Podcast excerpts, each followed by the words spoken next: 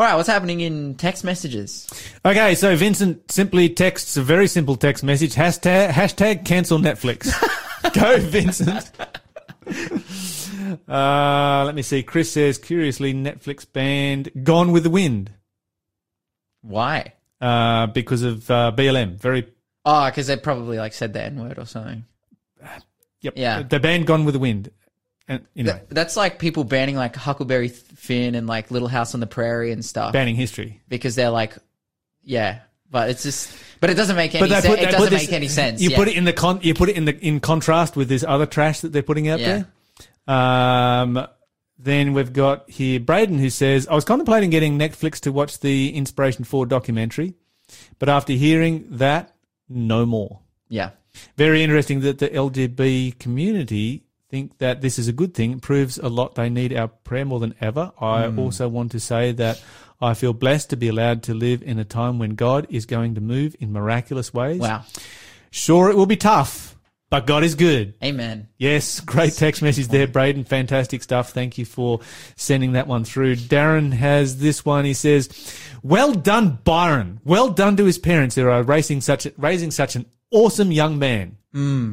Absolutely, could We- not agree more. we were You having know, a the conversation. Contrast, Yeah, that's the right. contrast between a kid here who is raised in a normal environment Mm. you know, and the positivity uh, that he is sharing with the world, with his classmates, it just shines through, doesn't it? You mean you the, the, from from one conversation to the next, you could not draw a, a, a more stark contrast. You see, um, because this is something we were talking about off air is, is normalization a good thing? And you see here, yeah, it's normal versus normalization. yes, It's like, are we going to, you know, take like, and this is the thing, you know, we, we say as Christians, oh, we, you know, can we just like see so clearly that the Bible is right and that it's so good? And, and if we normalize the morals of the Bible, like that life would be so much better. But it's even like further than the Bible. It's like any, any secular person can agree, like, oh, the laws of Australia, which are founded on like, it sound like Jordan Peterson here, but Judeo-Christian morals and principles, like, are successful Yes. and lead to goodness and happiness. And it's That's like, right. how about we keep normalizing that? Well, well, just not normalizing, staying normal. Yes. Rather than trying to normalize, um, like Brokenness. brokenness and everything that comes along with that. Like, why are we make, take, trying to take the active stance to say that, like, and this is a conversation we had off air of like, you know, often what they try to do is normalize things so that people can accept themselves, but it's like, should should we accept brokenness or should we go to Jesus and let him take it from us? Like it's it's it's really yeah. there are a lot of people who are highly critical of Christianity these days because Christianity has morals. Mm. And they're like, oh, you're always trying to talk about sin. And why do Christians talk about sin all the time? Why do you make up, you know, this is sin and this is, that is sin? You know, why don't you just have free for all and everybody do what they want and just stay out of everybody's business? Okay.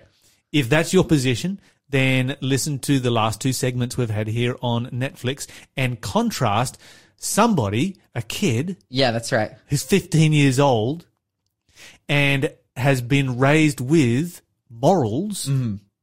And a sense of what sin is, and there's some things that you don't do. Contrast that with what the world is trying to normalize right now. That's right. And ask me which kind of a world, which kind of a universe you would prefer to live in. That's that's ultimate. It's so true, right? It's like okay, well let's just let's just weigh it up pound for pound. It's like let's just you know, it's it's yeah. Anyways, Okay, uh, let me just see here. More text message coming through. What's Freco got to say? I worked with the government with uh, YACS about 30 years ago. Netflix is bringing out into the open what was happening back then. It's Satan raising his ugly head. Indeed, that is very true. Um, and we had quite a conversation about that um, off air as well. We've had quite the conversation off air. okay, going back to okay, so this this one came through early in the show. I wonder how many people are still suffering the after effects of lead petrol. Some industries keep destroying health in the name of benefiting society. Then Netflix. Okay, here we go. The program you mentioned is really what Satan wants the whole world to behave like. That's a fact. And he achieved it pr- just prior to the flood. That's also a fact. God had to destroy the world and start again with eight people. None of us know what's happening behind hmm. closed doors. Soon the Holy Spirit will be withdrawn from withdrawn from the earth. I can't even imagine what pure evil will look like then. It will make Netflix look like kindergarten. Yeah, wow. And then finally, we have uh, Raphael coming through with this one right here. He says, Well done, Byron. Amazing what can happen when you allow the Holy Spirit to guide you. You are an inspiration to all young people who will follow in your steps. Maybe, maybe you should run Zoom classes to teach those who want to do the same in their schools. That is text message of the day, right? I'm going to give that Yeah. one text message of the day right there because I think this kid needs to be out there um, sharing what he's doing so that it can be multiplied across schools right across this country. We need to see much, much more of this taking place. It is such a good and positive story that uh, Byron Tolhurst brought us there. Um, it's interview of the month. I think like one of the things that he said that was just so powerful and so relevant was, and and we talked about this, like the the you don't need you know the experience. Yeah, just do it. Obviously, God values our diligence to study. That's right. We have a responsibility to study, but because you just, but just because you haven't studied, don't hold back. That's right, and it, uh, dude, this is ultimate. It gave me the biggest like flashback throwback to the first Bible study I ever gave in my life, which was I was I'd been a Christian for one month. I, I'd just been baptized. Yes. I went to Arise. I'd done three weeks of Arise. They sent us out on the doors. I'm knocking on doors and I get this lady. She comes to the door. I'm like, Hey, do you want to do a Bible study? And I have a conversation with her. She's like, yeah, sure. Um, and I tell her, you know, I'm an, uh, I'm an Adventist. She's like, well, I'm- really curious about the Adventist health laws. And, you know, what, what are you guys' opinions on health are? And I'm like, yeah, for sure. I'll, I'll like tell you what my opinion, you know, like I'll show you what the Bible says about health. Like, and because I was, you know, what I was going through. And so, uh, and she asked me, she was like, Hey, can I bring my brother along? He is, you know, um, like, you know, involved in the church and different things. And I'm like, yeah, sure. So I go back, I spend the week making my Bible study. I'm like, oh, look at all these verses. They flow together. Like, this is so epic, so awesome. Like, you know, it shows so clearly, like, what God's ideals are and how much we can be benefited by good health. And I went to this Bible study. I actually went with a pastor as well. We sat down for the Bible study, and uh, this woman and her her brother is there, and we sit down, and I'm like, open up the Bible, get three verses in. I think I'm like killing it. And he's like, wow, th- th- this dude who's there, he's like, wow, that's really interesting. But have you ever thought about this? And it turns out that this guy was a Pentecostal theologian who, s- who taught hermeneutics and prophecy at the local Pentecostal university. and he goes on for the next hour to recite his thesis about dispensationalism, about the secret rapture, the second coming. And I'm like a brand new Christian. I'm like, what is going on? Like, I have like no idea. And he sounds really smart. And cause, you know, he's teaching people. And I'm like, man, like, what is this? And I literally, I just walked out there with my tail between my legs. Like, you know, what could I have, I, I said? Like, I, it, it kind of just got to the So point. what was the motivation of the of the woman in having you come? Did she really want to hear it, or did she I just guess want she to give just her wanted to brother? shut, shut me down. like, you- yeah. Uh, this is the thing. The woman was like, "Oh, you know, I, I get Adventist literature. I think it's really good. Blah blah blah." But I don't know. Anyway, dude kind of shut me down because I was just like, didn't know what to do. But what that started in my life was. I wish I could meet that guy again because I could shut him down because it motivated me to study. Like it really, and it set up a precedent in my life where I can, I, I do Bible studies with people from other Christian faiths and can prove to them from the Bible that you know what what this is saying to me is like you know the the, the, the Word of God is so clear, and and that's because of this first Bible study that I had that where I was really challenged. I was completely out of my depth. Uh, but God worked through that situation to grow me as a person and to really increase my knowledge. Yeah. You're listening to Faith FM, positively different radio. Great experience there, Lawson. Uh, thank you so much for sharing that testimony. Let's jump into Matthew chapter 24 right now. I am so excited about this week's Bible study. we were in get to- Revelation. we, we get to study all my favourite passages. We were in Revelation. Now we're in Matthew 24. Oh mate, it's just this is the highlights reel right here. It is. It is. Absolutely. We are just uh, getting all the best stuff. Okay, so Matthew chapter 24. Uh, where do we start? Hey, um, well, our Bible study says we're supposed to start in verse 4. So why don't we start in the correct place? in verse one. Yes. Indeed. First one. Matthew 24. I actually, dude, I've done a couple of Bible studies out of Matthew 24 just in the last couple of weeks. So I'm like, I'm like, I've, Go got, I've got this You are- you are- Let's are- go. You are, right? you are set, ready to go. Okay, as Jesus was leaving the temple grounds, his disciples pointed out to him the various temple buildings. But he responded, Do you see all these buildings? I tell you the truth, they will be completely demolished. Not one stone will be left atop another. Later, Jesus sat on the Mount of Olives, and his disciples came to him privately and said, Tell us, when will all these things happen, and what will be the sign of your return and the end of the age? All right, let's stop there for a moment. The disciples are showing off the temple. yeah. It is the pride of the Jewish nation. Mm. It is the center of the second largest economy in the world at that mm. time. It dominates the city of Jerusalem. It's almost bigger than the city of Jerusalem itself. I Yeah. mean, this is a this is a structure that by, by today's standards would be absolutely spectacular. Yeah.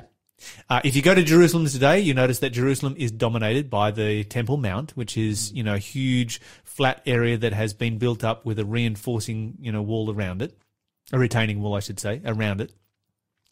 And on that is a shrine called the the Dome of the Rock and the Al Aqsa Mosque. This is you know on the side of where the temple used to be, and the the the Dome of the Rock that is right there is a spectacular building. Yeah. I mean, it just it just dominates the skyline. You're up there on the Mount of Olives, and there is this massive uh, temple area with this just enormous shrine sitting on top of it, and it's only about it's less than a third the size. Wow. It's less than a third the height Wow. of what the temple was. And so you'd almost not even be able to see the city of Jerusalem if the original hmm. one was still there. You, you know what it shows me, which is which is so interesting, is like people often make the point, and this might be a bit of a side tangent, but people often make the point they're like, they're like, oh, you know, the Bible, like everything just happens in in Jerusalem and Israel. Why? And it's like because it was a pretty legit place. Oh, yeah, like if anything was going to go down, it was going to be in in Jerusalem. Yes. like, th- we're talking about yeah, one of the the temple was one of the the the big wonders of the world. It was, as you said, the second biggest economy in the Roman Empire in the it will be pretty much the world. Um, this is where things were moving and shaking and happening. And Jerusalem itself was a brute of a fortress. It was a fortress city. It was an incredibly powerful city. You know, there's a reason why when you go to the city of Rome today, there is a uh, a structure called the Arch of Titus that he built to commemorate the victory over the Jews because it was such a hard fought victory. It was so hard for you know the Roman Empire to take on one city. Yeah, You know, this is this is uh yeah, this is okay. So the disciples are showing it off, and Jesus turns around and says, "Yeah, yeah, you know what? There's coming a time when every single stone will be thrown down." that's like the least Jewish thing anyone could have ever said. Pretty much. it's like the most unpatriotic Jew. Okay, and because of that, the disciples come to a conclusion in their minds. They immediately conclude something in their minds, and that is that this particular building, if it's going to be, if every stone is going to be thrown down, like that's something that you know the Jews would never ever even think about, contemplate.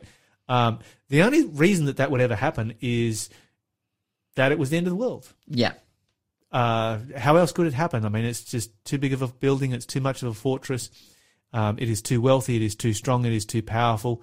And uh, Jesus wouldn't prophesy anything else about, you know, this building, which is central to their worship, unless it was the end of the world. So they assume, ah, okay, Jesus is talking about the end of the world. So they go on to ask a number of questions. What are the questions that they ask? Um, so they say, tell us when this will happen and what will be the sign, what sign will signal the return, um, your return and the end of the world. So that's the question that they ask. Right. What are the signs, Yes. essentially? Yes. And then at that point, Jesus responds in verse 4, Indeed. and he starts telling them what they are. He does indeed. All right. So let's go to verse four. All right, in verse 4, the Bible says, Jesus told them, Don't let anyone mislead you, for many will come in my name claiming I am the Messiah and will deceive many. And you will hear of wars and threats of wars, but don't panic. Yes, these things must take place, but the end won't follow immediately. Nation will go against nation and kingdom against kingdom. There will be famines, earthquakes, in many parts of the world. Um, oh man, they left it. they left one of the thing NLT classic right here. They left out pestilences. Come on, guys. Um, here he goes. Uh, but then it continues on in verse eight. It says, "But all this is only the first of the birth pains, with more to come." Ah, let's stop there. Let's stop there. Yeah. So many good things to talk about. All right, where, where do we start? What are the first signs of the times? Um, deception. Many will come and say in my name and say, "I am the Messiah." Yes. And uh, the word Messiah here means anointed one. And so, how many people are there around the world who are saying, I am anointed? Because a lot of people are looking for people who claim to be Jesus Christ, and they are somewhat rare and a bit more obscure. Mm. And they don't have huge followings. Mm. But are there people in the world who are claiming to be anointed? Mate, you just need to head on over to Africa. Every Nigeria? every second church worker is a prophet slash apostle in in in Africa. It's true. Like And the US is not far behind it. oh oh man, it's some of the things we were talking about. Like, we were talking about Kenneth Copeland last week, and when he on the communion service. And he cuts his own hand, pours his own blood into the communion cup, and then drinks it. Oh, so gross. It's not just gross, it's, like blasphemous. that is absolutely mixing your blood with the symbol of the blood of Jesus Christ. that's right. that is just unbelievably blasphemous. And yet th- these people have huge followings. and it comes from the perspective like and, and their th- theology is that yeah i'm i'm i'm just like christ like i'm anointed like him i'm i'm god's mm-hmm. man mm-hmm. like that's exactly why they would do it Yep. Many shall come in my name saying, I am anointed. Mm. It's what it says. Mm. And shall deceive many. There is a massive amount of deception in the world today. And I just want to tell you this. You're not going to find, uh, you're not going to find safety from deception in a church or in a pastor or in a person or in an organization. You are only That's going to find safety from deception by knowing your Bible, knowing inside out, back to front and upside down. Because when you know what the Bible says, you know what the truth is. And we need to become students of the Bible. Else we are going to be deceived. The Bible says these deceptions will be so powerful that they will deceive, if possible, Even the the- very elect. wow All right, let's go to let's let's work our way on down through here. What was missing from yours? There was something missing from yeah yours. Yeah, it's because it says here um well because the next one in verse 6 is wars and threats of wars yes. Um, but then after that, where my Bible says nation will go against nation and kingdom against kingdom, there will be famines and earthquakes in many parts. In the, the original, it says famines, pestilences, or diseases and earthquakes. Yours left out COVID. Yeah, that's right. This is the anti-COVID translation. What is up with your Bible? the anti-COVID conspiracy theorists That- translate that one. That's right. That's this is this is what this is. It's like COVID can't be real because it doesn't say it in the signs of the time. Okay, that's that's that's a joke. Right. That's a joke. Right. I okay, we need to like that was heresy and it was a joke. we need to focus. we, we, need, need to get to seriously what the Bible says. Okay, so seriously, the Bible says nation will rise against nation. Hmm. Okay, first of all, there will be wars and rumors of wars. Do we have wars and rumors of wars? Yes, there's major news stories this morning about the uh, supposed impending Cold War that is being launched by the um, the, the the new alliance between uh, Great Britain, United States, and Australia uh, and all the tensions it's creating in, of course, you know, Asia, where you've got China and you've got North Korea and places like this that are kind of in our backyard as Australia. And as Australia, we're buying 10 nuclear submarines and that's kind of, you know, wars and rumors of wars right Yeah. there. But even even though even so, like wars and rumors of wars. The thing about these signs that I find interesting is that all of them have existed before. That's right. Deception, famine, earthquakes, Yes. diseases, all of Always these things existed. have always existed. You know, we have Yes. the earliest record of, of, of, you know, famine from the, the- from the era of Abraham, you know, right. and, and the era of Joseph. Like, these things have always happened, but dude, like when we talk about wars, like the 20th and the 21st century combined is the single most bloody period in human history. Well, you know, okay, we're going to come back and we're going to talk about this because it's going to be cool. Um, because you just got me, you just triggered my history buttons. But anyway, You're listening to the Breakfast Show podcast on Faith FM. Positively different.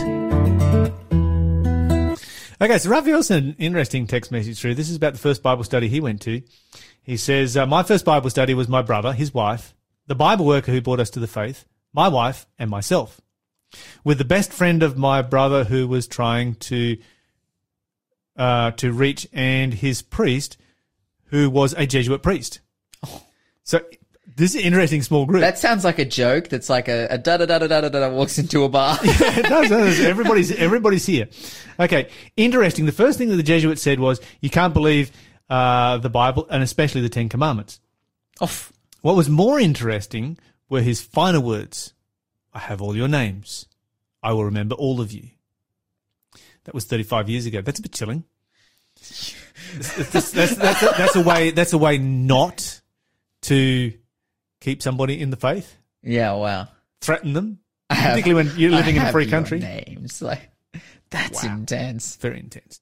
Anyway, um, let's get back to our Bible study, and let me just make sure I've got I've got some other messages coming through here. Yep, I think we're all good.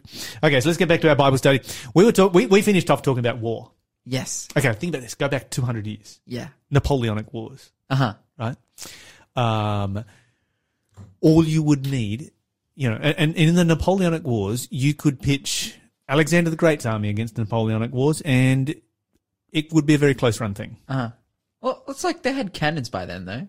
Yeah, they did. They had cannons and they had and they had uh, muskets. Uh huh.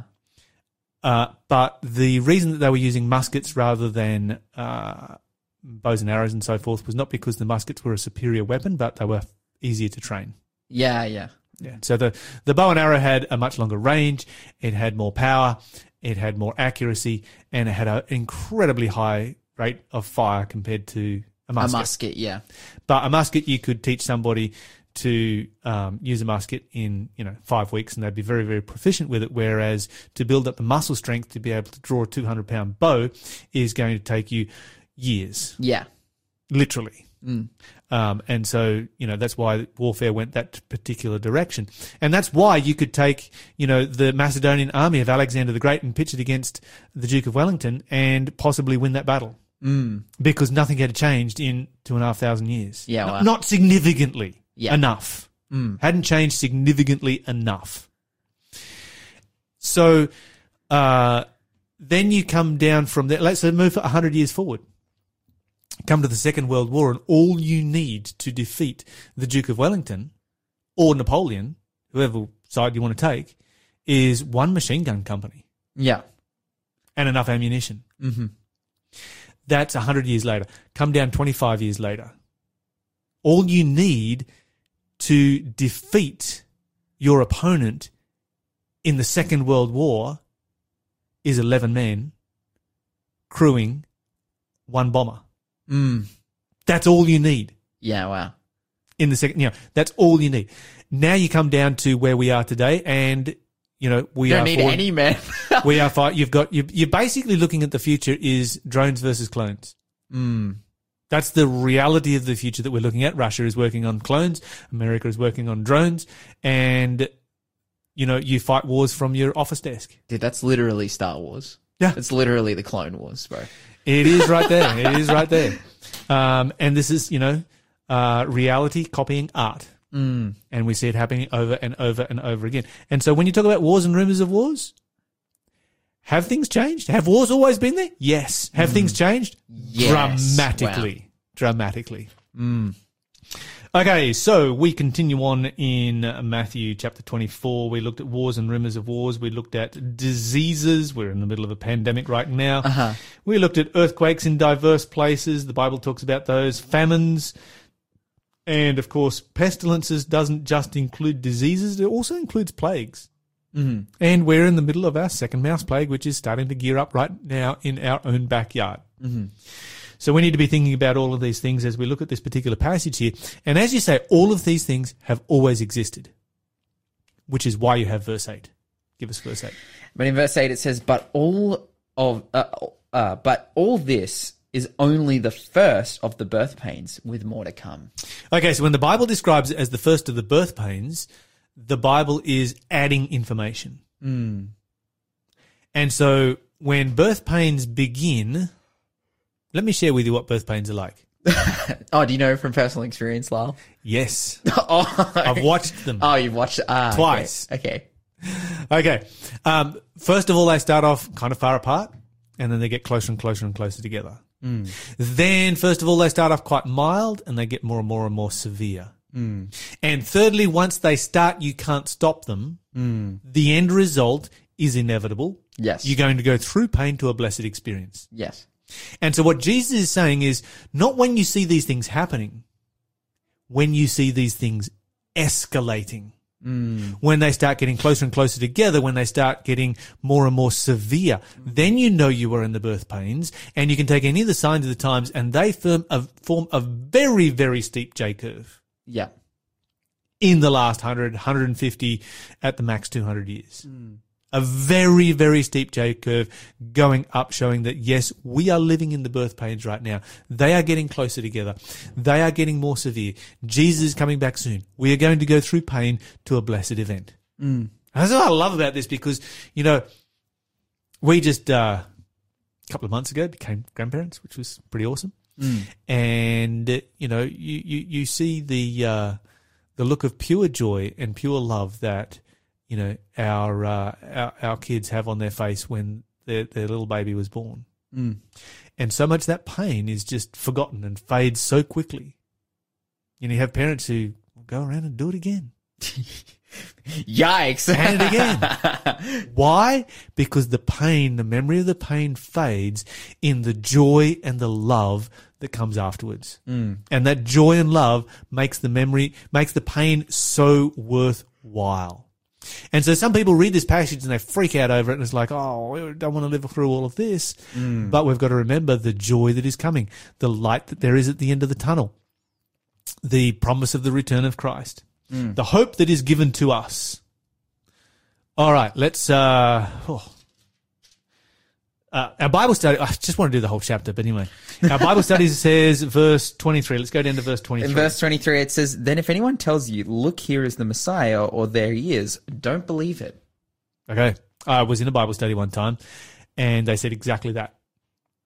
What? They said Jesus already come. Oh, yeah, classic. I'm like, really? Where is he? And they said, well, he came in 1914. I'm like, that's interesting. I haven't seen him. And they're like, oh, no, no, it was a secret coming. Like, that's most convenient, isn't it? Uh, the Bible says, For there shall arise false Christs and false prophets, and shall show great signs and wonders, insomuch that if it were possible, they shall deceive the very elect. Behold, I have told you before. Wherefore, if they shall say unto you, Behold, he is in the desert, do not go there. Behold, he has come secretly. Don't Believe it not. it. Yeah. What does your translation say? Don't believe it. Don't believe it. Contractions. It's a little bit less formal. It's in the secret chambers. That's why you can't see him, is because it was secret. It was a secret coming. The Bible says, believe it not. Okay, so there's, you know, the Bible clearly says that, you know, there's going to be some massive deceptions going to take place at the end of time. Uh, verse 27, what does it say right there? For as the lightning flashes from the east and shines to the west, so it will be when the Son of Man comes. Oh, amazing stuff. Uh, go down to verse 30 and 31. We'll finish off on And these. Verse 30 and 31, the Bible says, And then at last, the sign of the Son of Man is coming, will appear in the heavens, and there will be deep mourning among all the peoples of the earth, and they will see the Son of Man coming in the clouds of the heaven with great power and great glory. And he will send out his angels with the mighty blast of the trumpet, and they will gather his chosen ones all over the world from the farthest ends of the heaven and earth.